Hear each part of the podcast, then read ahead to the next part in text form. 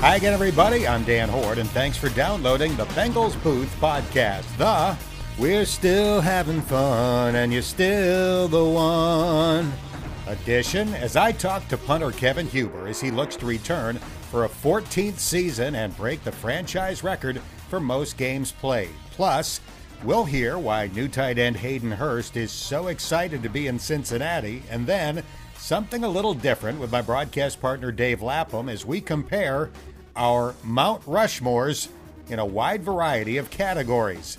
I'll explain later in the pod. The Bengals Booth Podcast is presented by Ultimate Bengals. Download Ultimate Bengals ahead of the twenty twenty-two season. It's free to play next-level fantasy football with fantastic Bengals prizes. Get it now on the App Store and Google Play. And here's a quick reminder that you can have the latest edition of this podcast delivered right to your phone, tablet, or computer by subscribing wherever you get your podcasts. It's the greatest thing since Fenway Park. The Reds opened a two-game series at Fenway on Tuesday, and seeing the ballpark on T V reminded me of why it's one of my favorite places on earth. You never forget your first time at a place like that, right? My first trip to Fenway was on a high school band trip when I was in ninth grade. Growing up a sports fanatic near Buffalo, New York, I couldn't wait to see the Green Monster in person. Our entire high school band was scheduled to attend a game against the White Sox on a Friday night. Unfortunately, it got rained out. I was devastated, but I somehow convinced our high school band director, Mister Papalardo, to allow me and my buddy Matt Moretti to skip the group activity on Boston's historic Freedom Trail the following day and go to Fenway on our own for the makeup doubleheader. I was fourteen years old. Parental supervision was apparently a little less strict back then. Thus, two ninth graders were allowed to leave their group on an out-of-town band trip to attend a Major League Baseball game in a city they had never been to before. Mister Papalardo probably would have been reprimanded for insufficient chaperoning in this day and age, but we hopped in a cab and headed to Fenway. From what I've read, Roger Clemens and I apparently had the same experience when we saw Fenway Park for the first time. We both climbed out of a taxi in front of a short brick building that blended into the surrounding neighborhood and said, "Where's Fenway Park?" In my case, the cabbie pointed out the light towers as proof that he had taken us to the right location. I've been to Fenway dozens of times since, and have the same sense of awe and wonder every time I walk through those gates. I've even had the thrill of broadcasting games from Fenway Park. The broadcast booth, high above home plate, is not a great place to see the action. Imagine trying to describe a baseball game from the space shuttle. But it's still magical. You have a magnificent view of the Green Monster, the Citgo sign, the pesky pole, the skyline of Boston, and that perfectly manicured grass field. So, here's a Dan Horde hot take. Fenway Park is easily the best ballpark in Major League Baseball. And for those of you who say, what about Wrigley Field? I've been to both, and it's not even close. Now, let's get to football. It's been nearly a month since Kevin Huber signed a one-year contract extension as he looks to extend his career to a fourteenth season. Ken Anderson, Ken Riley, and Reggie Williams are the only players to spend at least fourteen years in Cincinnati, and in the final game of last season, Huber tied Riley for most regular season games played in a Bengals uniform with two hundred seven. Before I get to my conversation with Kevin, here's a quick warning that there's about a two-minute stretch where I get some interference on my microphone. It's not terrible. You can still hear and understand Kevin, but I just wanted to let you know in advance that the noise goes away after a couple of questions. Now, let's hear from the Cincinnati native who holds the top spot in every Bengals career punting category. So I'm watching a replay of the Super Bowl the other day, and I see the uh, opening coin toss, and you're one of the four captains out there. I think technically you're the guy that, that deferred yes. after the uh, the Rams lost the toss. But what was that moment like to be one of those four guys standing out there as a Super Bowl is about to kick off? Um, you know, it was pretty special. And, you know, at first you kind of, you know, you, you figure out who, who's going out there to do the coin toss. It's like a normal game. And then it's like you, you start, you know, looking around and um, taking the moment and realizing, like, what you're actually going out there for. And um, it was just a lot of fun to just to be out there with the guys. And um, just, you know, after, you know, being here for so long, um, just to be a part of that was pretty special. You seem to take tremendous pride in the fact that you're a Cincinnati guy and you were on a Cincinnati team that made it. At least that's the way it felt going up to the Super Bowl. Was that the case? Oh, definitely was. Um, you know, there's definitely a, a different uh, different perspective, I feel like, that I was able to have compared to a lot of the other guys on the team, just from being here my whole, my entire life. Um, you know, seeing the ups and downs over the years when I was growing up, and to be a part of it, um, to have my entire family here, all my friends here. Um, It was definitely, a, I think, uh, I definitely took a lot of pride in that, and um, it's something I'll, I'll definitely never forget, and uh, you know, hopefully I'll get another chance at that before I'm done. Who was there? What friends and family members made the trip? Uh, shoot, my entire immediate family, um, all my siblings, uh, most of the kids, so most of my, my nieces and nephews. Um, uh, my wife was out there. I had uh, several several buddies that came out that made the trip out. Um, some flew in and out the same day. Um, so everybody did as much, whatever they could to get out there. Um, so I think all told, probably, you know, probably twenty, thirty people that I, at least that I knew, and several others that just came out just, you know, because. So there's quite a few people out there. How long did it hurt? I mean, I don't think that will ever stop hurting, because you know, you feel how close you were, um, and uh, you know, it's just something that uh, I, I think, I think, for the team gives a tremendous advantage going into next season, because um, we have so many guys that are young and they um, that they're hungry and they, and they want that again. They want that feeling again. Um, so I think uh, yeah, it's, I think it's always going to hurt and always going to be like, you know, what if? But I think it's going to be a, a huge uh, catalyst for us to, you know, get back there this year. So there was a team party after the Super Bowl at Pauley Pavilion. I can only imagine how awesome it would have been had the outcome been different, but it was still very nice, a celebration of the season. And at one point, you and several of your teammates are up on the stage with Kid Cudi. And it occurred to me, watching from the audience, that you're young. I mean, in football terms, you're referred to as like, oh, he's thirty-six, he's going to be thirty-seven. In real life, you're a young man. Does this game and being around these guys keep you feeling young? Absolutely. Uh, I think uh, me and Clark joked about it last year when, when we drafted Evan, and it's me and Clark at thirty-six, thirty-seven, and Evan at like twenty-one, just getting his, you know, being able to, to go buy, buy alcohol for the first time. Um, so yeah, definitely the, the youth of the team and the youth of Evan, and um, it, it definitely keeps you young. It keeps you um, slightly immature, I would say, but uh, in a good way. Um, you know, so I, I think uh, it, it definitely keeps you going, and you know, you got guys that, that aren't looking at the end of their career, they're looking at the beginning and wanting to grow, and you're, you're right there with them, just helping them along the way, and it's, it's definitely a fun, fun part of it. We're chatting with Kevin Huber. So Evan McPherson had these dramatic game-winning kicks in the postseason, fifty-two yards at Tennessee, end of the game at Kansas City, and obviously you're the guy holding. How nerve-wracking is it for the holder in those situations?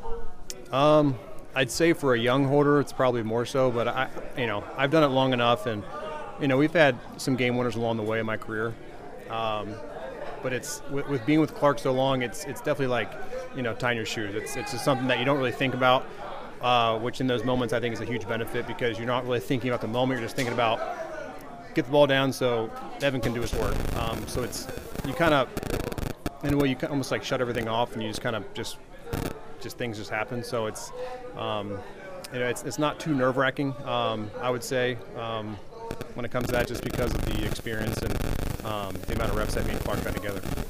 The day that you re-signed, I had a speaking engagement with some Bengals fans, and I said, well, good news, Kevin Huber has re-signed as the Bengals holder.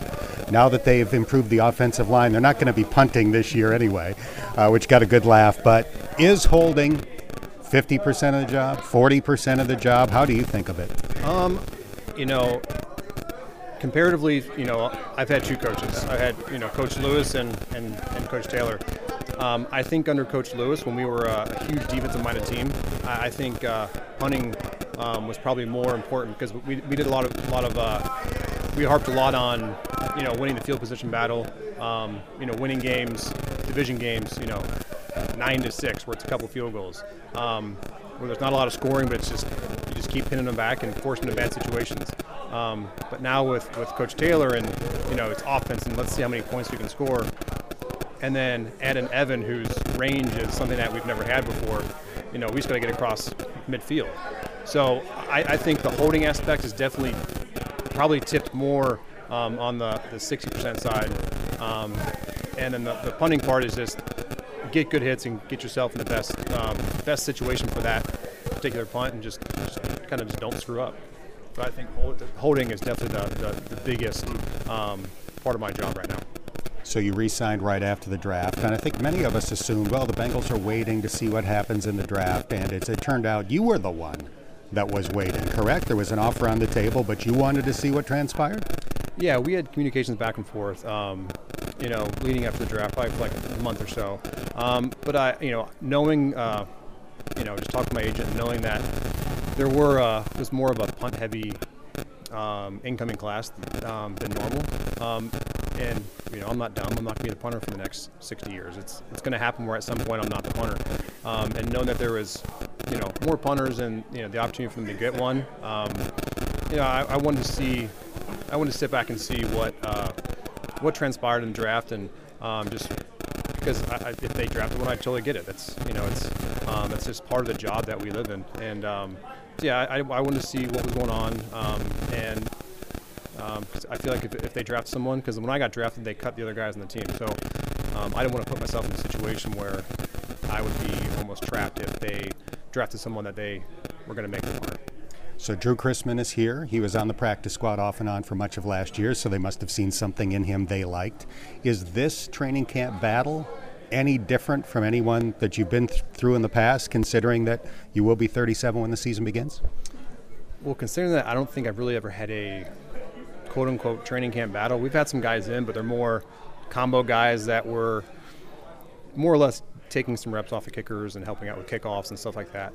Um, so, yeah, I think this is going to be definitely different. Um, and, you know, I got my work cut out for me. I, I, I'm definitely getting older, quote-unquote, in terms of football years, but um, you know, Drew does a good job. He's got he's got a big leg and hits a really nice ball. Um, but I know that if I just do what I can do and you know just stick to, you know, not try to, you know, outkick him. Just do my job and be consistent and put the ball where it needs to be put. And then, you know, the holding part, I, I feel, you know, very confident. And so, as long as I do what I'm going to do, I, I should be fine. This is audio, not video, but when you said I'm getting older, you did air quotes when you said the word older. Yeah.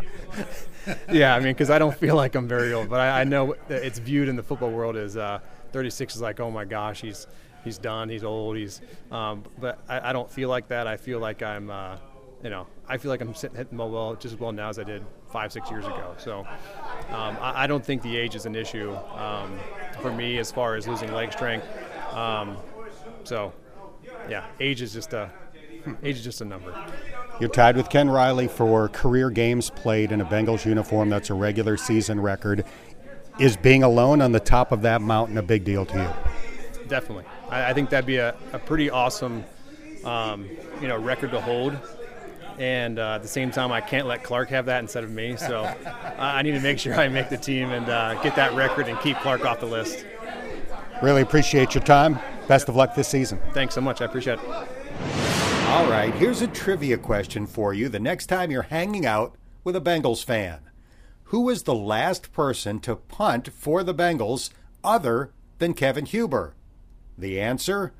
Romanian-born Zoltan Mesko, who punted in the playoff loss to the Chargers in January of two thousand fourteen when Huber was out with a broken jaw. We turn from the longest-tenured Bengal in Kevin Huber to a newcomer, tight end Hayden Hurst, who spent two years in Baltimore and two years in Atlanta before signing a one-year free agent deal with the Bengals to replace C J Uzomah. He spoke with reporters in front of his locker on Tuesday. Yeah, it's just awesome being around, you know, an organization like this that was in the Super Bowl last year because they've set a standard, you know, and it's fun coming in as the new guy. I get to kind of reinvent myself and live up to that standard, so it's been fun. Who has helped you the most with feeling like you're you're a Bengal, like you've earned your stripes? Really, everybody on the offense is pretty helpful. Um, you know, James is an awesome tight end coach, and it's nice having a guy like that in our room. Just uh, level-headed and helps me, you know, maintain focus and stuff like that, and just learning the playbook and things. Um, Joe's been awesome. Brandon's been awesome, helped me learn stuff too. Drew, um, Mitch. So everybody's really, you know, welcomed me with open arms. It's been nice. How does this phase help you and Joe develop a rapport and, and knowing each other? Oh, it's incredible. It's incredibly helpful. Uh, just like today, we were going over stuff, just how he wants things to run. Um, and I went up and told him, I said, hey, I'm all ears. You know, whatever you need me to do, that's what I'm here to do. Um, he's the real deal. You know, he captains the ship, and, you know, like like I said, whatever coverage he sees, you know, he's checking into certain things. So as a professional, it just helps me be on my P's and Q's, because I know I got to know the ins and outs of that playbook. The more that I know and the more that I can do, the more I'll just be, you know, available and be able to be on the field. Um, You know, I just, this is my fifth year and my fifth offense that I've had to learn, so it's it's fun, but, you know, it's nothing new to me. Just got to go in and study and, and learn the stuff. When you signed, it seemed like the opportunity slash need at the position really excited you. Yeah. Now that you're here and you see the guys, has that been reinforced even more? Oh, it's a great group. You know, I, I've been in, I've been lucky and blessed to be in some pretty good groups in the N F L. Uh, these guys are awesome. Like I said, it's kind of all hands on deck right now, helping me learn this stuff. Um, I'm just excited to get in there and play with those guys. There's a lot of good athletes in our room, a lot of smart guys, so it's a good group to be around. Five offenses in five years. Well, what's the hardest part about that? Just getting the rapport with the quarterback, and I think that's what I told Joe today. I said, hey, man, you know, I, I know I do some things well, but I don't have this all figured out, so whatever you need, whatever whatever you want, you know, that's, that's what I'm here to do. That's why they signed me. Um, whatever I can do to help this team, help Joe, that's what I'm here to do this year.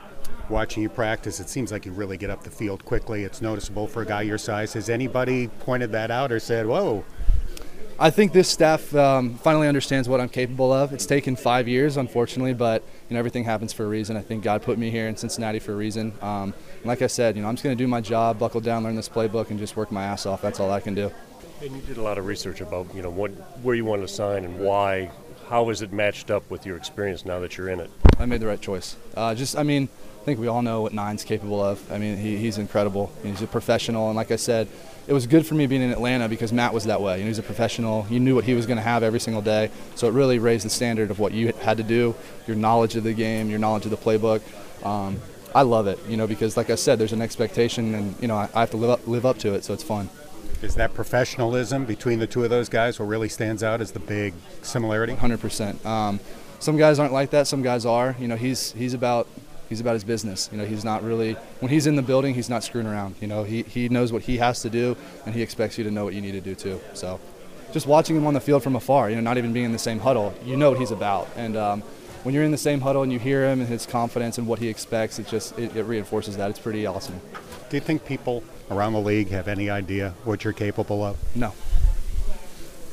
And I can't wait. It's going to be very fun. It, like I said, I'm, you know, I'm not throwing jabs anywhere, but for whatever reason, it kind of hasn't clicked yet in offense with me and an offensive coordinator. And um, you just have to have somebody fall in love with you, and it hasn't happened for me yet. And um, like I said, I think I've kind of found home. You get to play both of your former teams. That smile has already come to your face. Mm-hmm. Looking forward to that. one hundred percent. Um, I'm already a self-motivated guy. There's not really, you know, outside stuff that drives me a whole lot, but um, if there's any more fuel to my fire that I needed, I definitely have it. I was a minor league baseball announcer for several years, so we have minor league baseball in common. How did that experience, and I know it, it was tough for you, how did that shape you and, and help you reach the point you've reached? It's made me a hell of a resilient athlete, because um, in high school, I just showed up and I was better than everybody. You know, I was like, I don't have to work hard, I don't have to do this. And then I get into pro baseball, and I get my ass kicked a little bit. And um, I was able to kind of, you know, go back to who I am and work myself out of it and get to the N F L. But it's just, I'm pretty resilient, you know. You know, when I get kicked, you know, I, I, I scratch and claw back. You know, there's not a whole lot of people that can keep me down. I'm going to try to scratch and claw my way to the top. And, you know, luckily I was given this opportunity, and I'm sure as hell going to scratch and claw. If you're not familiar with Hayden Hurst's pro baseball career, he was a highly touted pitching prospect in the Pirates organization with a ninety-five mile an hour fastball when he came down with the yips, much like former big leaguer Steve Blass and Rick Ankiel, where he completely lost the ability to throw strikes. It was even hard for him to play catch. So he quit baseball, walked onto the football team at South Carolina, and eventually became a first-round draft pick by the Ravens. Here's an invitation to grab your yoga mat and join Who Day on Saturday, June twenty-fifth at nine a m for Namaste Yoga on the field at Paul Brown Stadium. Register now at Bengals dot com slash yoga. It's presented by Cottonelle in partnership with Kroger and Title Babe Period Supply Bank. Finally, time for something a little different with Dave Lapham. You're probably familiar with the concept of sports Mount Rushmores, basically the top four in any given category. For example, the Mount Rushmores of N F L quarterbacks might be Tom Brady, Joe Montana, Peyton Manning, and Johnny Unitas. Well, this week, Lap and I decided to go mountain climbing. All right, Lap, we are going to cover a wide variety of Bengals-related Mount Rushmores. These are the top four things in any given category. Let's start with a really obvious one. Basically, the Mount Rushmore of Bengals. These are the four most impactful individuals in franchise history. Who is on your Mount Rushmore of Bengals? I, I think the fans did a good job with the uh, Ring of Honor. You know, I mean, I think all four of those uh, people that were selected for the Ring of Honor, huge impacts. Obviously, Paul Brown, not just on the Cincinnati Bengals, founded the franchise, but in National Football League in general. Um, when you think about in, inventing the face mask, uh, team meetings during the course of the week, uh, going and staying at a hotel, even for home games, you know, to stay together as a group and, and meet as a group before the game. I mean, he, he had so many innovations way back that to this day are part of uh, the normal, you know, day-to-day, week-to-week occurrences in the National Football League. And a guy like Bill Belichick always talks about, this is the way Paul Brown did it, and it's still happening in the year, you know, in the decade of twenty twenty. I mean, it, it, that's crazy when you think about it. So I'd have to say he may be one of the most impactful people in the National Football League in general in the history of the league. So he's uh, – He's obviously, you know, a, a huge factor there. Um, Ken Anderson called the most important player in franchise history by Mike Brown. Agreed, mm-hmm. you know, and and that, that speaks volumes. So huge impact on the uh, on the organization for a guy to come out of uh, tiny Augustana in the third round. I think he's like sixty-fourth pick of the draft or whatever it was, uh, to play like he played for as long as he played, um, and, and the way he played, and the type of person, you know, that he, that he was for all those years as a leader and um, on and off the football field for the organization. Huge impact on on what happened with the Cincinnati Bengals. Um, you know, Boomer Esiason has made a massive impact, not not yet in the Ring of Honor, but a, a strong candidate to be there very, very quickly. But his impact was incredible. Um, I, I think from a just one guy rallying other guys standpoint, he's as good as I've ever seen. Everybody just gravitated to that guy. He just had the it factor, capital I, capital T. You know, he, he was dripping in it, whatever it is. Hard to de- define, describe it, but he had it. there's there's no question. Um, You know, so very, very, very impactful guy there. Uh, and, and um, you know, it, it, obviously you can go through all the Super Bowl quarterbacks. Joe Burrow, look at the impact he's having on this oh, franchise man. right now, man. I mean, it's Super Bowl fifty-six, it's only the beginning. He's just he's in the infancy stages. And uh, his impact was felt on just about every level of the organization, any way that it can be felt. He's uh, – He's a football savant, and he he has the it factor as well. That that very intangible thing that it's hard to hard to put your arms around, hard to define, hard to, hard to grasp.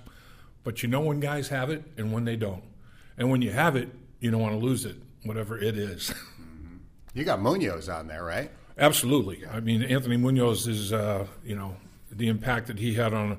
on the organization is just, you know, absolutely mind-boggling. Uh, he and Max Montoya, the Mexican connection, was the, the, the common thread between the, the Super Bowls, really. Um, there were other players that played in both Super Bowls, but up front, those guys set the standards, set the tempo, uh, set everything.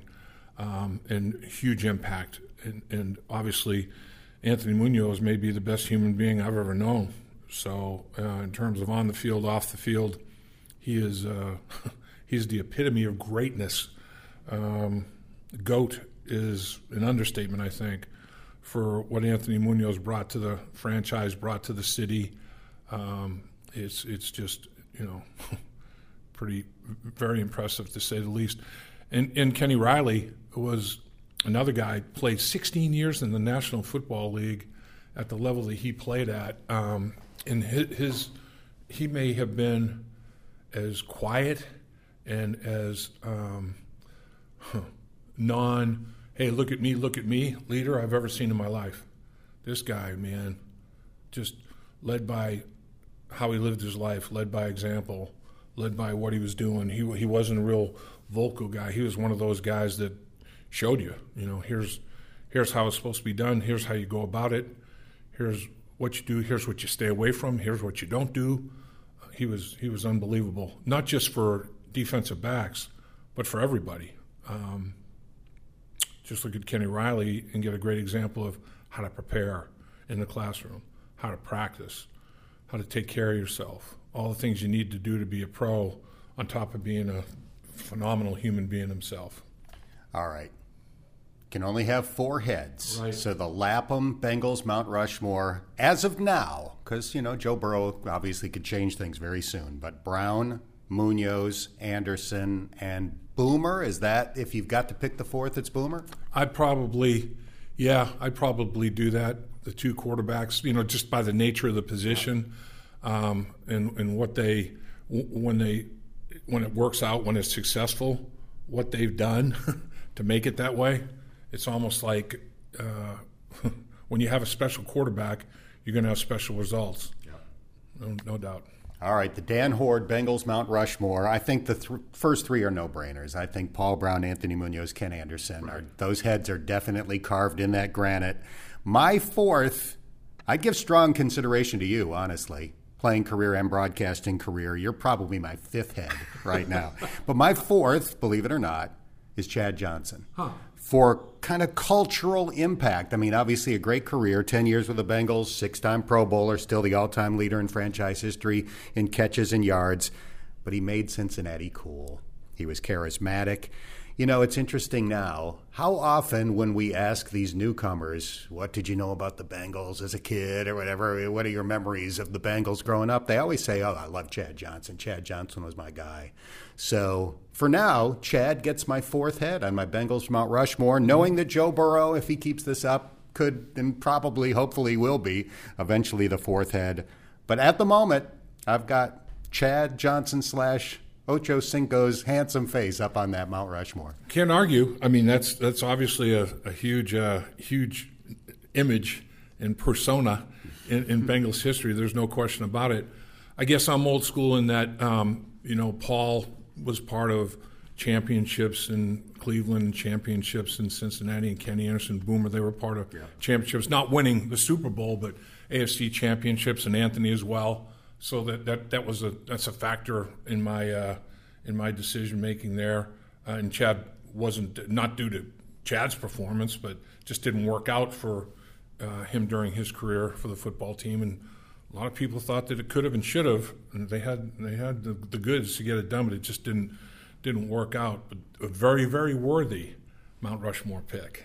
All right, we move on to another category, our Mount Rushmore of Bengals plays. These are individual plays in franchise history that we were, are carving into that granite. What are your Mount Rushmore Bengals plays? I'll never forget, as a rookie, in October sixth of nineteen seventy-four, my rookie year, Lamar Parrish, jaw-dropping. We're playing the Washington Redskins at Riverfront Stadium. We ended up beating them twenty-eight to seventeen, and uh, Lamar Parrish scored two touchdowns, one on special teams, a ninety-yard punt return, which bedazzled me and everybody in the stadium, and then forced fumble. He picks it up and returns it forty-seven yards, another dazzling couple moves uh, for another touchdown. So he scores two non-conventional scores by the same individual, and the, the other two phases of football, besides offense, defense and special teams, I'm like, oh my God, this dude is unbelievable. And that, that left a huge impression on me, watching Lamar Parrish early in my rookie year. Just, I mean, I was dumbfounded by the guy's physical presence and his ability. Um, you know, another one was uh, Kenny Riley had a pick six against the Cleveland Browns that won the game late. We're, you know, tie, tie football game, late in the game, nineteen eighty-three, my last year with the Bengals. I guess that's why it has an impression on me, as well as my final year with the Bengals, uh, and, and, and Rattler, who, like I said, I, I idolized Kenny Riley. I mean, he was he was like, if there's pillars of the franchise and, and people that, you know, you want to try to emulate how they lived their life and played the game of football, Kenny Riley was one of the ones that I had definitely as a as a foundational building block. And um, he had that interception off Brian Sipe, took it to the house, beat the hated Cleveland Browns. I mean, I remember uh, I remember that play uh, extremely vividly. Um, another one that comes to mind, Corey Dillon, uh, a forty-one-yard touchdown to break Walter Payton's Uh, two hundred seventy-five yards uh, single rushing record, got, got Corey two seventy-eight. It happened on that forty-one-yard touchdown against the Denver Broncos. And the Bengals, I don't think they'd won a game up until that matchup against De- Denver. They were like oh and six or something like that, I think. And I remember being down on the field before the game, and John Tier- Tierlink, their defensive line coach, was out there, and Corey came running by. And really, you could feel the earth move. Corey Dillon was one of those guys where you could just you could just feel it. You could just feel it happening. Um, and uh, so John Tierlink's like, his players are just a little bit away from him warming up, and he was talking to a couple of other coaches, and Corey runs by, and I was standing a little bit away from everybody watching. He's like, looks at Corey, looks at him again, he goes, all right, boys, let's go. We got to get ready to play. And he's like, he could, he could not believe the the force, the power that he felt when Corey Dillon came thundering by him uh, down on the down on the football field. And I, and I remember feeling that exact same thing. And I remember talking to Dick LeBeau about that. And he said, Jimmy Brown, our, our Syracuse guy, he said that you could feel the earth move when uh, when Jimmy Brown ran the football. So I guess those are the four plays that kind of stick to my mind. Um, uh, And two of them are, are Lamar Parrish in the same game, obviously. But uh, that, that that game was like, th- at that point I realized these guys are good. I mean, this is another level to watch to watch that. And uh, they, I remember the two old quarterbacks, scraggly quarterbacks, Billy Kilmer, Sonny Jurgensen. You know, it's like, and I'm a snot-nosed twenty-two-year-old, twenty-three-year-old kid, just taking it all in. I mean, I can remember everything about that. that game um, because of the excellence of Lamar Parrish. All right, so this is good because my Mount Rushmore of Bengals plays, four different plays, mm-hmm. two for like impact uh-huh. and two for just how spectacular the individual plays were. So the individual spectacular ones, number one, Jerome Simpson, oh, flying yep. somersault yep. uh, in two thousand eleven, as you nailed it, you know, at the moment on the broadcast, the Russian judge gives him a ten for the forward somersault. So that was awesome. Second one, Giovanni Bernard's Halloween touchdown against Thursday Miami. night run against Miami. It was yep. thirty-five yards technically, yep. but on SportsCenter later that night, they measured it one hundred one point nine yards because he went sideline to sideline. He went backward. He went forward. Yep. It was a thirty-five-yard run that lasted sixteen seconds. Typically, a thirty-five-yard run lasts about seven seconds, mm-hmm. so just an incredible individual play by Giovanni Bernard.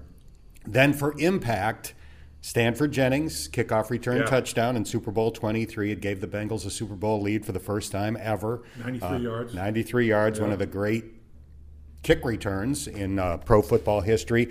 And then my final one, very recent, Jermaine Pratt's clinching interception against the Raiders in the playoffs last year. thirty-one years of playoff frustration over. Biggest crowd in Paul Brown Stadium history. That feeling of, you know, catharsis yeah. was awesome. Uh, so... And that, that right now is at the top of my list for Bengals Mount Rushmore plays. Yeah, I mean, that uh, all all huge plays. Um, it's, it's funny, though. I mean, I, all of those plays, uh, impactful through the broadcast part of it and, you know, experience. But I'll tell you, there's something about being involved, you know, on the field in the game when a guy does something that's like, what? It just, man, it, it just puts a sledgehammer imprint on your mind, you know. It really does. All fortunately, um, over the fifty-plus years, the Bengals have had a lot of a lot of big plays, as you would expect, um, offense, defense, and special teams, no doubt.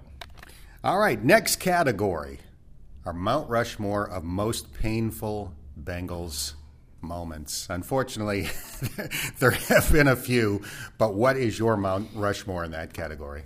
Okay, well, I'll have to go to the the two uh, two Super Bowls. Well, actually, you can go, I'm going to go to all three Super Bowls, I guess, for three of them.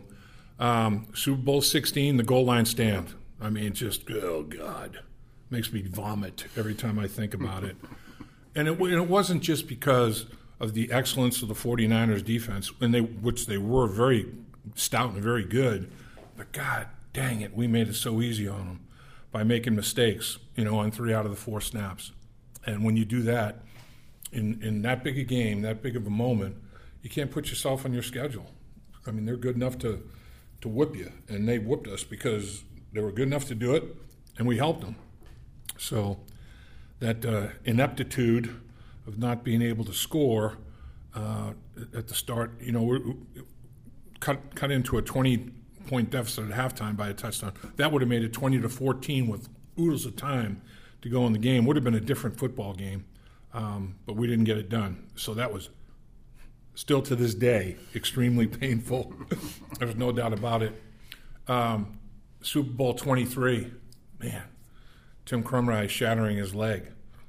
I mean, Stanley Wilson uh, lapsing into, you know, an, uh, a problem with his addiction issues. Um, Lewis Phillips dropping a sure interception. Pick any of those. All painful moments, you know. I mean, David Grant played played very good, a very fine football game. Played very well, I should say. Um, but Tim Crumrise was the glue. You know, he was... He was such a such an integral part of the of the being of that football team, not just defense, but just the being of the Cincinnati Bengals in that in that Super Bowl season. To have him go down as early as he did, it was almost like the indestructible Ultimate Warrior went down. Oh my God, that's impossible, and they overcame it pretty well. Um, but that was a very painful moment. And then the painful moment of Super Bowl twenty-three, Joe Burrow getting spun around. And there's an fifty-six Super Bowl fifty-six. I'm sorry, fifty. What did I say? fifty. twenty-three. Oh, Super Bowl fifty-six, the most recent one. Um, Joe Burrow getting spun around by Aaron Donald, and there were opportunities there to extend a play and maybe win the game. Um, and it's you know that that was very painful. It was one of six sacks that were allowed in the second half of that football game. Extremely painful. So uh, I guess uh, I guess those would be painful moments for me mm-hmm. in Bengals history that occurred in super big Ubra games for sure. You got a fourth? Got those three Super Bowls? Um, a fourth, a fourth painful moment. Of course, you had several from Super Bowl twenty-three. Yeah, there's a, there's, there's a laundry list. Yeah, there's a laundry list of them. Um, well, I'll hit you with mine, okay, and then maybe you agree with one of these or it jogs your you know thought process for another one. So I had the goal line stand. That was number one on my yeah. list. I had, from Super Bowl twenty-three, I wrote down Montana to Taylor because that was the final yeah. nail in the coffin.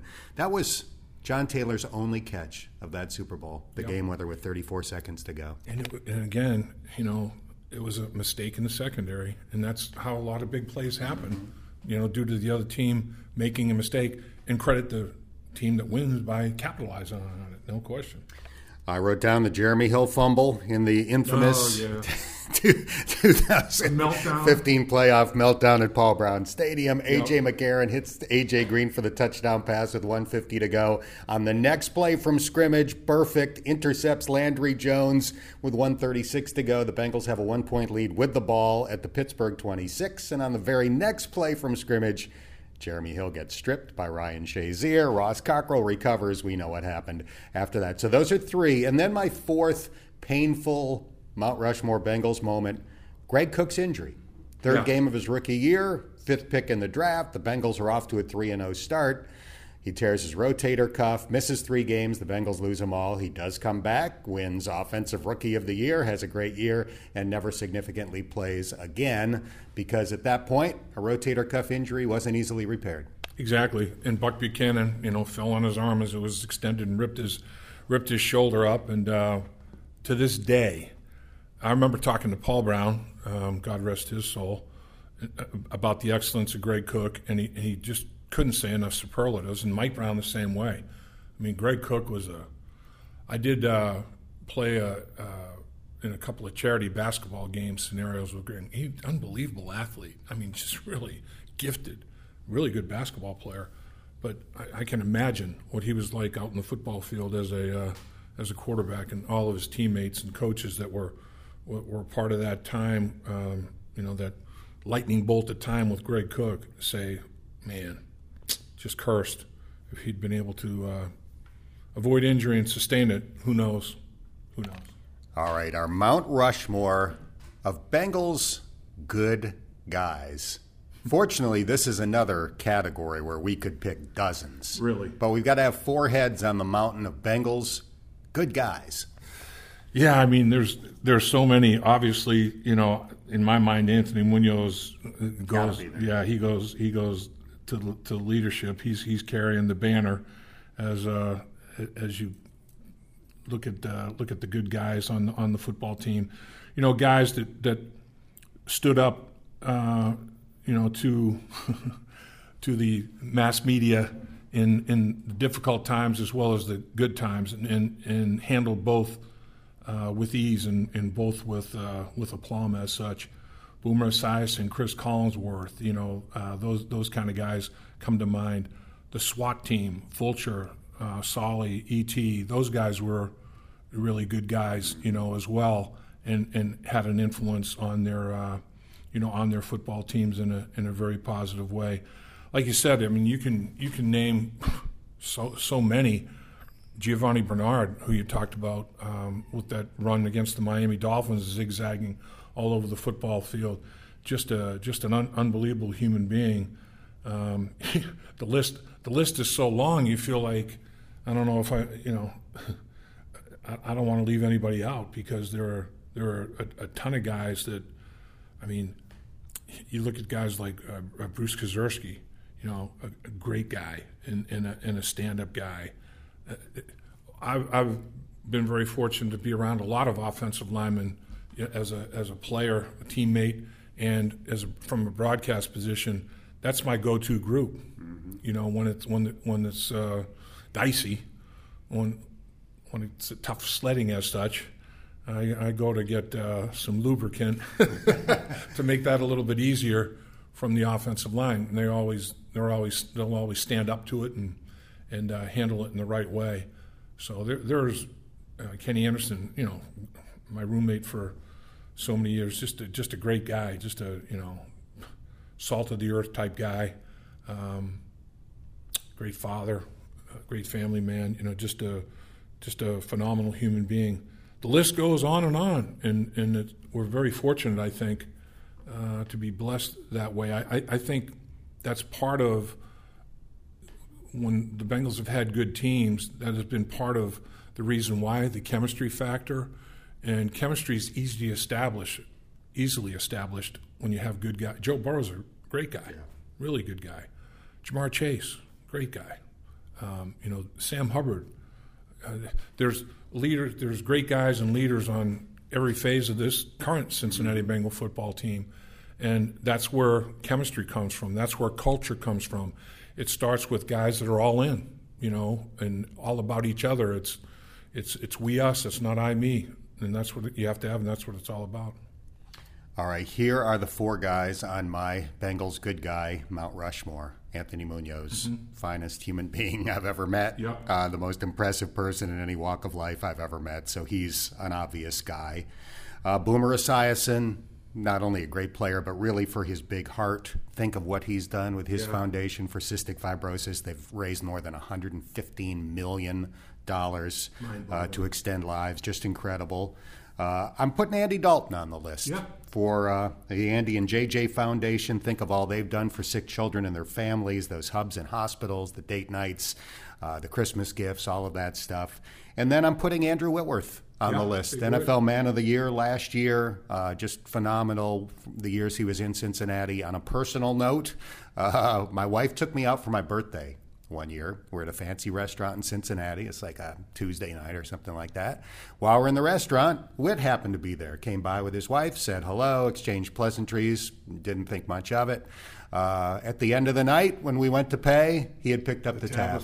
Up yeah, and uh, this was an expensive meal, so that was very kind of him. You know, I'm, I'm not putting him on the Mount Rushmore for that reason, uh, but what a good man he is. Yeah, he is. I mean, um, and Anthony Munoz and Andrew Whitworth have a very, very close relationship and tight bond, cut from the same cloth. You know, it's it's um, and it's it's about as uh, as good a piece of cloth as you can find. You know, there's there's no imperfections in that cloth, and they're both cut from it. Um, major, major impacts on their organizations. In Whit's case, two organizations, and Anthony's. He was briefly in Tampa Bay, but obviously the the biggest part of his Hall of Fame career was with the Cincinnati Bengals. And uh, ironic, two left tackles. You know, it's uh, they, the Bengals had a nice run for a lot of years by somebody that manned that left tackle position, the blind side of the right-handed quarterback, that not only was made of the right stuff physically, uh, but mentally and spiritually and everything to be able to play at a high level for a very long time. We move to our Mount Rushmore of Bengals nicknames. Top four Bengals nicknames in franchise history. Okay, well, I'm going to go. My number one um, is Ben Jarvis Green Ellis, the law firm. I mean, at the, when they when they named Ben Jarvis Green Ellis law firm, it was like it was so perfect. I'm like, yeah, that, that that's classic. That really is. I mean, that's just. Uh, That's just a classic, classic nickname, law firm. Um, I, I like positional nicknames more so than individual nicknames. The Webb, Wilson Whitley, Eddie Edwards, Ross Browner, Gary Burley, last names, W E B B, The Webb, uh, Super Bowl sixteen.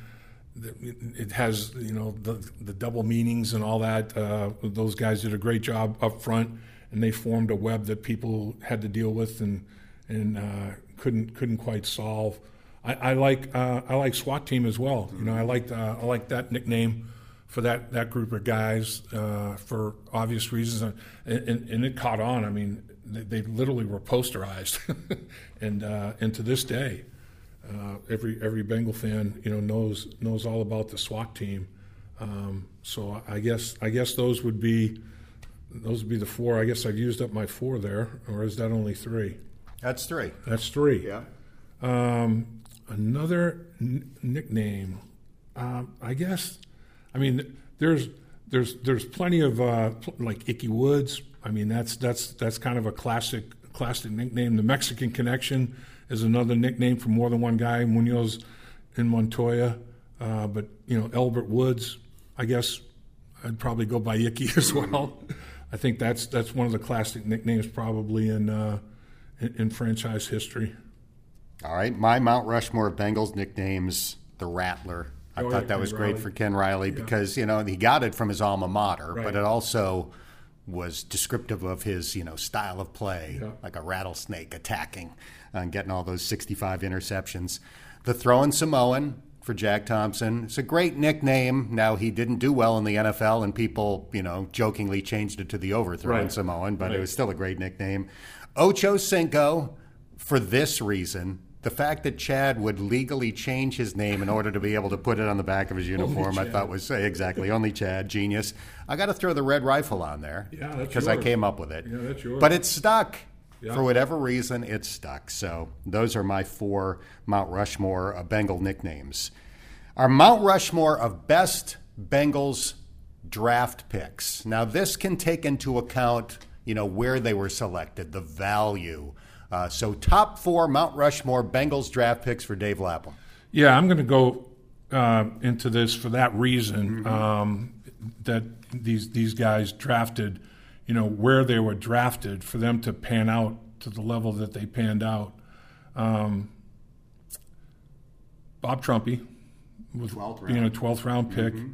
in the three hundreds. You know, uh, that's that's pretty good value there. Multiple time uh, Pro Bowler.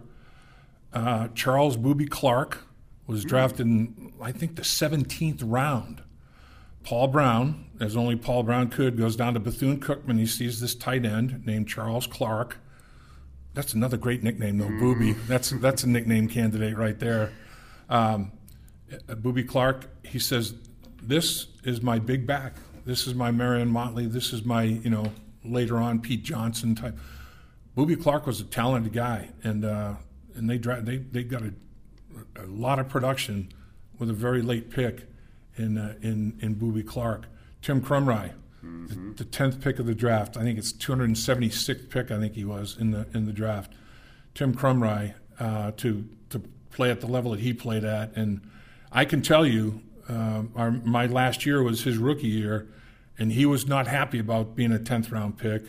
And Dave Remington was the first-round pick, and every time we did one-on-one nutcracker drill, he jumped in there no matter what they had arranged by script. He wanted to go against that first-round pick in the draft and try to, you know, show him that, you guys, I belong. Well, he showed he belonged very, very early and very, very often. So I'd say, uh, I'd say he's he's another one um, of mine that, you know, that obviously panned out and panned out very, very well.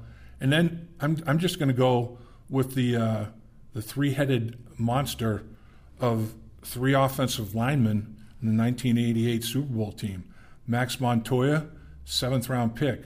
Joe Walter, seventh-round pick. Wow. Bruce Kozersky, ninth-round pick. Mm. Three starters.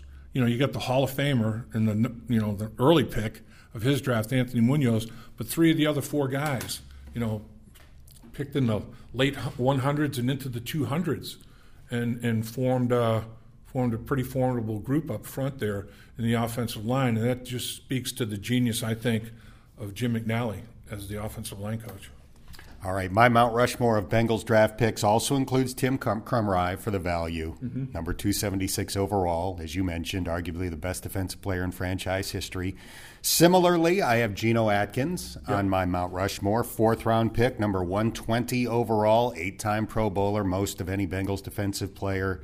Uh, All-decade team in the two thousand tens, so I've got Geno on there. I've got T J Hushmanzada on my all-draft uh, pick, Mount Rushmore, seventh-round pick, number two oh four overall, twenty-five wide receivers taken before him, still holds the franchise record for most catches in a season. And then, this is not a, a late pick, but I'm putting Anthony Munoz on the list, number three overall, only because so many teams took him off their board because yeah. of his injuries. Only played one game his senior year at U S C. The Bengals watched him in the Rose Bowl. Mike Brown famously sa- said that uh, he and Paul laughed watching the game because they knew his knee was one hundred percent, and they took the plunge at number three overall and wound up uh, with the best player in team history. And I remember Forrest Gregg went out there to work him out, and uh, Forrest Gregg lined up as a defensive end and a wide technique to pass rush, and Anthony moved out there effortlessly and fluidly and flawlessly and put two hands into Forrest's chest and jammed him, and to the ground Forrest Gregg went. And Anthony's like, oh, no. You know, he's like helping him up, and Forrest Gregg, no, no, it's good. You're good. We're good. He came back. He said, we're drafting him. No ifs, ands, or buts. We're drafting this guy. So what a great move uh, by the Cincinnati Bengals to draft Anthony Munoz. All right, our next category, the Mount Rushmore of assistant coaches in Bengals history. Well, we talked about Ken Anderson being the most important player in franchise history. The guy that tutored him, Bill Walsh. Bill Walsh was an unbelievable mind, football mind, and an unbelievable football coach. Um, and obviously, he went on to great success after after leaving the Cincinnati Bengals. But Paul Brown knew what he was doing there. Bill Walsh was on that original staff and, and just – just a dynamic football coach. And I remember Kenny talking about how Bill Walsh got him ready to play at the National Football League level, um, you know, over and over and over again, the repetition. started with your feet. And Kenny said they did footwork for like twice a day for a week before they even put a football in his hand. And then they started, you know, working through the other body mechanics and then ultimately throwing the football. And it was a month before he threw the football. So he he basically took them apart and put them back together again. Um, the the player from Tiny Augustana that was drafted in the third round, and that's a spectacular draft pick as well, as it turned out, to take Kenny Anderson in the sixties, uh, in the in the third round, sixty-fourth or whatever it was, I think, in that uh, in that particular draft. And then to have Bill Walsh to tutor him and to guide him and to mold him into the player that he became. And Kenny will talk freely about it. I mean, a lot of it's right place, right time, luck. Bill Walsh, how can you ask for anything better than Paul Brown and Bill Walsh as you're a young player coming into the league? I feel the same way about another assistant coach, my first offensive line coach, Bill Tiger Johnson. Paul Brown's the head coach, Bill Tiger Johnson. Uh, Bill Tiger Johnson's my offensive line coach. Man, just an unbelievable teacher of the game of football. Great player himself, Pro Bowl player uh, with the forty-niners at center, snapping the ball to Y A. Tittle. So I'm like, I'm going to listen to what this guy says. And he he was great, just a great, an unbelievable coach to have for your first uh, f- to experience in the National Football League, to have a, a teacher like that. Um, and then another line coach is a great assistant in my mind, Jim McNally. Uh, you know, Jimmy Jimmy was, he, he still is. He, he's a guy that's just a walking encyclopedia technique, and he's always trying to refine and uh, and, and to improve and and, uh, and and rebuild. And then on the defensive side, Dick LeBeau. Mm-hmm. He's, you know, he, the zone blitz he was doing here at the Cincinnati Bengals with David Fulcher. Before Troy Polamalu and the, and the Pittsburgh Steelers, he was doing a lot of the same things and, and getting the same type of results. Dick LeBeau was a phenomenal, you know, defensive back in his day, Hall of Famer in two categories, player and coach, you know, um, and just as good a defensive coordinator. He was probably the premier guy of his time. Um, Hank Bulla, the doctor of defense that we had in Super Bowl sixteen, another unbelievable football mind. He was doing blitzes and doing things defensively that were ahead of his time, you know. Um, so uh, offensively and defensively, there have been some outstanding uh, outstanding coaches, there's no question. I'll, I'll throw Darren Simmons mm-hmm. in there. As far as special teams coaches, he's as good as I've seen, and he's been doing it here for a long time. And Mike Brown is a football man, and Mike Brown realizes that he's got something unique and significant in Darren Simmons, and he's kept him yeah. and made sure that he's kept him. And that that phase, that third phase, is always taken care of, and taken care of at a very, very high level, as high a level as you can get with Darren Simmons. Again, another unbelievable teacher. And that's that's what a football coach is. They'll tell you, you know, I look at myself as a teacher, and these guys are all great teachers. All right, you've got my Mount Rushmore of assistant coaches covered. I've got Bill Walsh, Dick LeBeau, Jim McNally, and also Darren Simmons. I agree with Darren. nineteenth year with the team, certainly one of the best special teams coordinators in the N F L. I will uh, give you my honorable mentions. Mike Zimmer. Yep. Frank Ganz, who is a, yep. you know, special teams, special teams uh, trendsetter, certainly helped establish the importance of that uh, coaching position on the staff. Jim Anderson, tremendous running backs coach for three decades. And I'm throwing Hugh Jackson in there. It obviously did not work out as an N F L head coach, but he was a great assistant coach no matter where Marvin Lewis put him. And same thing with Dick LeBeau. You know, didn't work out as a head coach, but does not diminish, you know, uh, the achievements and accolades that should be given to those achievements as an unbelievable assistant coach. No question about it. We move to the Mount Rushmore of Bengals villains. These are opponents that either starred against the Bengals or got under our skin or got under Bengals fans' skin. The Mount Rushmore of Bengals villains. Yeah, I mean, um, in, in my mind, I'm going to go back to playing days. I mean, Pittsburgh Steelers, you know, and the, the steel curtain. I mean, that defense, uh, Joe Green, Ernie Holmes, Dwight White. L C Greenwood wasn't quite like those guys from a personality standpoint, but he, you know, he kind of followed the pack. But they just soon spit on you, look at you, and literally they would spit on you and kick you in the uh, in, in the below the waist regions. I mean, literally that that that occurred. All of it. I mean, that that that football team, and then, you know, in, in the next level, you had Jack Lambert, Toothless Jack back there, who uh, would just he would a lot of spittle would come between those teeth that would be taken out to play the game. He was he was uh, he was something else. Uh, they had they had big time intimidating type players. Mel Blunt on the back end, Donnie Shell at safety. I mean, that was basically uh, a defense full of guys that would would uh, bend the rules as far as they could be bent, but they were great players too. I mean, just phenomenal, phenomenal uh, athletes. They were so well put together. George Perlis, their defensive coach that put it together, came up with uh, you know adjustments and and schematic you know techniques that were just you know just outstanding, just phenomenal.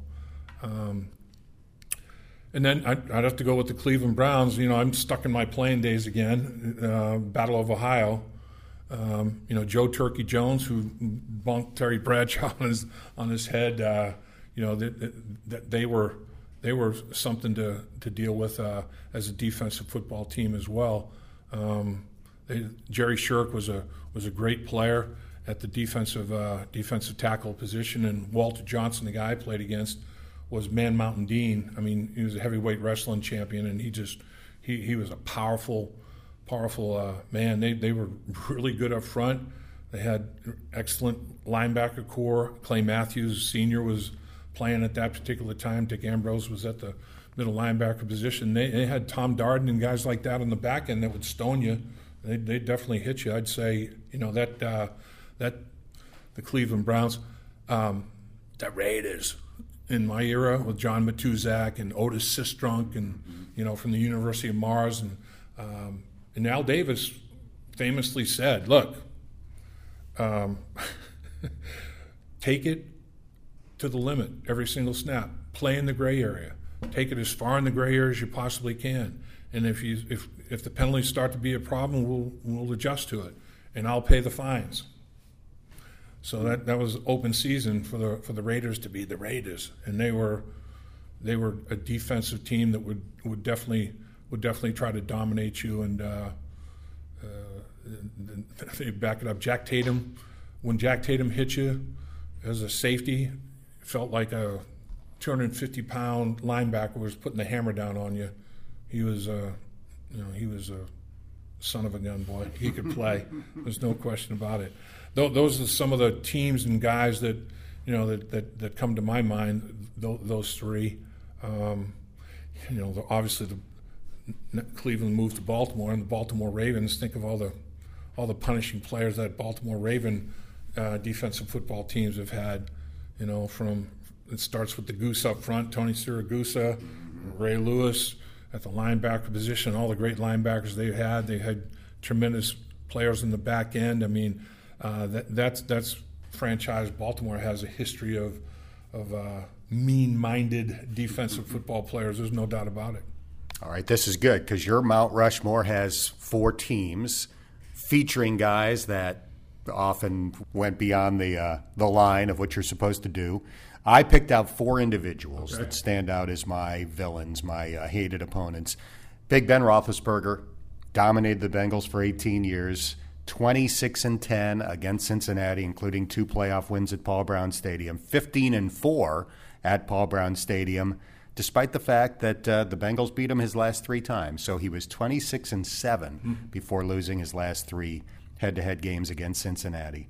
I've got Kimo von Olhoffen. I don't think it was a cheap shot to Carson Palmer. I think he just got, you know, rolled into his lower leg, unfortunately, but uh, that injury changed the trajectory of the franchise, as Paul Doherty from the Enquirer often refers to him, Kimo von Axe Murderer, uh, just because of the, the result of that hit. I've got another Steeler, Joey Porter. came on onto the field in the twenty fifteen playoff game. That led to the Adam Jones penalty and the Joey Porter rule, where assistant coaches can no longer come onto the field uh, when players are injured. He also jumped Levi Jones at a casino in Las Vegas before that. So I've got him on the list. And then I've got a guy that I, I like personally, but I put him on Mount Rushmore just because of uh, what his success meant to Bengals history, and that's Joe Montana. Won the two yeah. Super Bowls, six and oh, in the six games he started against Cincinnati. So uh, those four guys make up my Mount Rushmore of villains slash hated opponents. Next Mount Rushmore category, interview subjects. These are guys that we've enjoyed interviewing or think were great interviews over the years. Who comes to mind for you? Yeah, I mean, I think Andrew Whitworth, you know, is a guy that uh, is is very, very high on that list for all the reasons we've already talked about. Um, you know, not only his football acumen and his and his football uh, understanding of, of the game and opponents and all that sort of things, the X's and O's, but everything else in life. You know, he's one of those guys that just has um, a, a, a lot to say and says it extremely well. Uh, you know, I think. Uh, Probably Boomer Esiason is as good an interview as a player as you could possibly hope to have, and and that led to uh, a career in the broadcast world that's been dynamic, to say the least. Uh, you could always count on Boomer Esiason, never shirked his responsibility, uh, and I think that's what made him a great leader as well. It's like, eh, you know, boy, that game didn't go well, and I didn't play well. But I'm not going to duck the media. I'm going to get up and, and um, face the music, and I'm going to answer questions on it, and he, and he always did. And I think he, he garnered a tremendous amount of respect for, from everybody, not just his teammates, but the media, uh, the city, the region, every everybody. Um, and, uh, you know, I, I think that's I think that's big. Chris Collinsworth, same way. I mean, you know, obviously great stories, funny guy. Um And another one who understood uh, the role the media uh, had in the success and popularity of the National Football League as a player, understood the significance of of of uh, adding to instead of, you know, subtracting from or minimizing coverage. Always added to coverage. Always gave something more to the media than the than. The, the average player would, you know, would, would go a little bit deeper. So, and again, that led to a phenomenal career in the broadcast world as well. So I think I think uh, th- those three guys are, you know, probably my my my first three. Um, a fourth, boy, I'd probably probably have to go with a, a defensive player because. Everybody, I think I just had offensive players at this point, huh? A defensive uh, player, from a from a media standpoint, I'd have to say Solomon Wilcots for the same reason.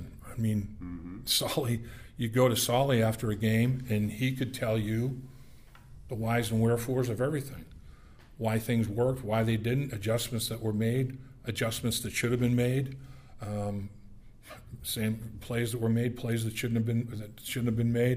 So Solomon Wilcott's keen understanding of the game of football, but not just again, not just X's and O's, but applying it to all right. I understand that the game of football and the National Football League is extremely popular for a reason, and so he he added to that, and he still does to this day.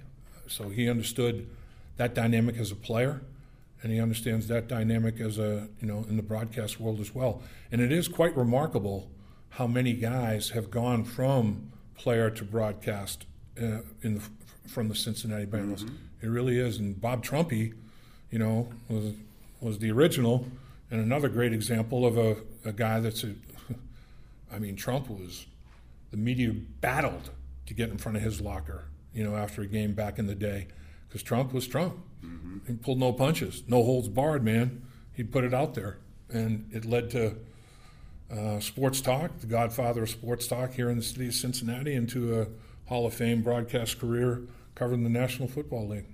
And of that list that you just gave with Boomer, Collinsworth, Wilcox, and Andrew Whitworth, if Whit wants to get into broadcasting, he'll be a superstar too. Yep. Uh, my interview list includes two of the four that you mentioned. I've got Whit on the list, articulate, thoughtful. He always taught you something. I mean, he's one of those guys, you talk to him for five minutes, and at the end of it, you're like, huh, I didn't realize that. That's great. I've got Chris Collinsworth on there. Again, smart, colorful, honest, uh, just great as a player and, and great now.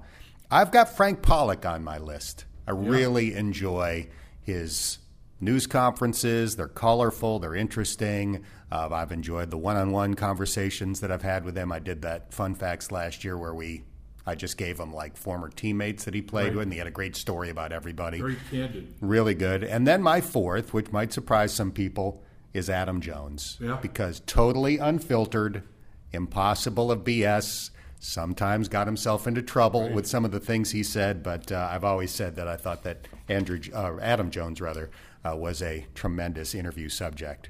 Final Mount Rushmore category. Our Mount Rushmore of what ifs in Bengals history.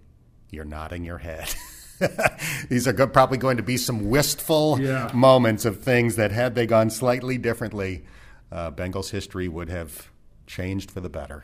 Well, I guess, you know, I'm going to reverse a lot of the uh, the painful moments, you know. Yeah. I mean, you know, what if what if uh, what if one mental error didn't occur in the four-play sequence of the goal line stand in Super Bowl sixteen up in Pontiac, Michigan, um, and, and the Bengals had scored a touchdown?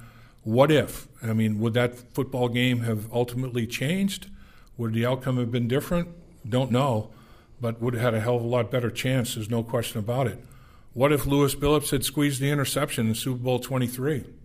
I mean, I th- I think it's game over, you know, at that point. If he holds on to that football, God rest his soul, he he, he didn't. Um, you know, that I think that, uh, you know, that, that might have had a different outcome. If Tim Crumright doesn't shatter his leg, you know, in that football game, might have had a different outcome. Um What if the Bengals' offensive line were capable of providing better protection for Joe Burrow in Super Bowl fifty-six, particularly in the second half of that football game? Um, that that that last game, it, it, it, uh, that last play, it's just mind-boggling to me when I look back on it because they had the perfect call, the slide protection. Double-team Aaron Donald was handled improperly from a technique standpoint, allowed him to uh, win outside, and uh, and he affected – the game, and he, he affected the second half of that football game way, way too much. There's there's uh, there's no question about it. So I'd say that, uh, you know, reversing reversing some of the uh, the order of of uh, the, the Super Bowl outcomes, um, I, I think I think would be a, would be a good starting point. All right, my Bengals Mount Rushmore of what ifs.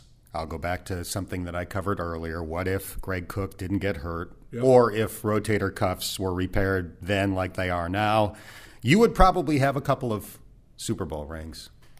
And what what where would Kenny Anderson have been? Mm. Where where would his N F L career have been if, if Greg Cook had not been injured?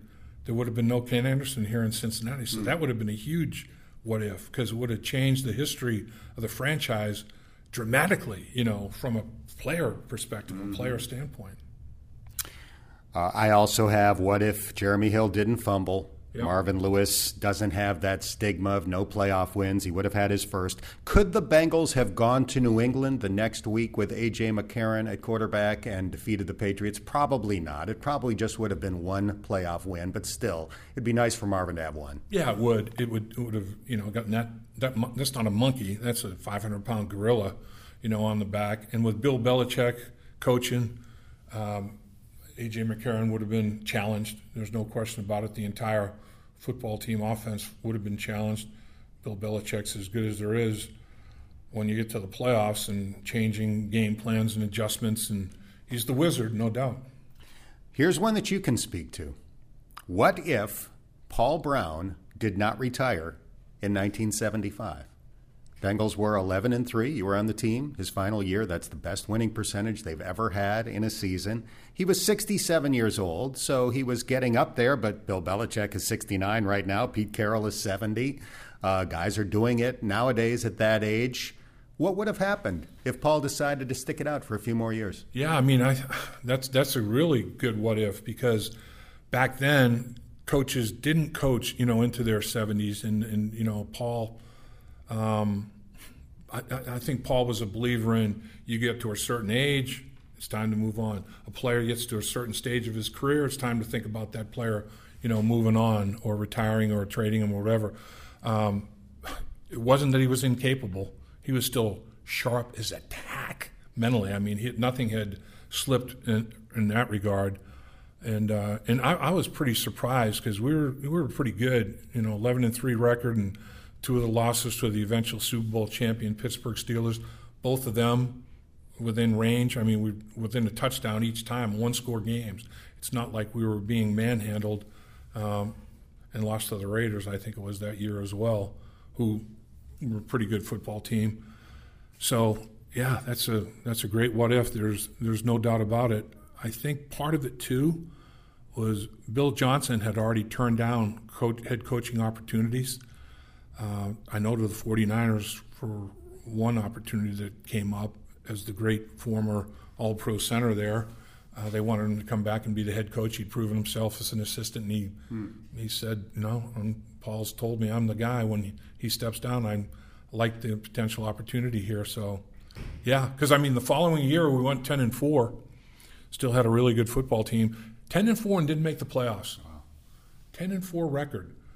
The uh, the Oilers, um, you know, got the additional wild card spot. Steelers won the division. Oilers got the wild card. With a ten and four mark, we sat. Mm, brutal. All right, my final, my fourth and final what if on my uh, Mount Rushmore of what ifs. What if in the nineteen ninety-nine draft, Browns select Tim Couch, number one. Eagles take Donovan McNabb, number two. Now the Bengals are on the clock. Mike Ditka calls from the Saints, offers all of their nineteen ninety-nine draft picks, six picks, including number twelve overall, plus their first-round pick in two thousand and their third-round pick in two thousand, so that's eight draft picks for the number three overall spot. The Bengals say thanks, but no thanks, and take Akili Smith instead. Now, the Redskins eventually took the Saints' offer, and they didn't become a powerhouse as a result, so you still got to nail the draft picks. But Akili Smith was, uh, you know, such a disaster, unfortunately, that you can't help but wonder what would have happened if the Bengals had taken that offer from the Saints. Absolutely. And uh, I, Bruce Bruce Coslett, I, I wonder what Bruce Coslett's thinking these days. Uh, if they, he was the head coach at the time. And, uh, you know, I, I I know that he would have made the trade. There's no question about it. He would have made that trade. Uh, you definitely – it's it's a quarterback-driven league, even more so now than then, but it was then as well. Um, but, man, that's a lot of capital. That's a ton of capital. At some point in time, the the, the odds dictate that you're you're gonna you're gonna find a quarterback or enough people around a quarterback that is capable to make him even play at a higher level. I mean, that's one that if history if you could go back in history and change it, I think you might want to think about that possibility. I'm going to give you an unbelievable nugget that occurred to me as I was coming up with my what-ifs in Bengals history. That draft was one draft before the Patriots selected Tom Brady. Wow. Akili Smith is only two years older than Tom Brady. How about that? That is that crazy. Is, that is crazy. That is crazy. The, the, the, uh, the one thing, that every time I start thinking about drafts, the nineteen seventy-four Pittsburgh Steelers drafts, five Hall of Famers, mm-hmm. and one of them wasn't even drafted. Donnie Shell, seventeen rounds in the draft in nineteen seventy-four. Donnie Shell didn't even get drafted in seventeen rounds. Signs as a college free agent and goes to the Hall of Fame. But they drafted Lynn Swann in the first round, Jack uh, uh, Lambert. Jack Lambert, mm-hmm. Lambert in the second round. Um, Let's see. Mike Webster was drafted in the in the fifth round. I think Stallworth was drafted in the fourth, I believe. So four Hall of Famers in the first five rounds of the draft. Talk about putting the bat and the ball in a draft. Are you kidding me? And then to get uh, all-time great safety in the history of the National Football League as a college free agent. out of South Carolina State.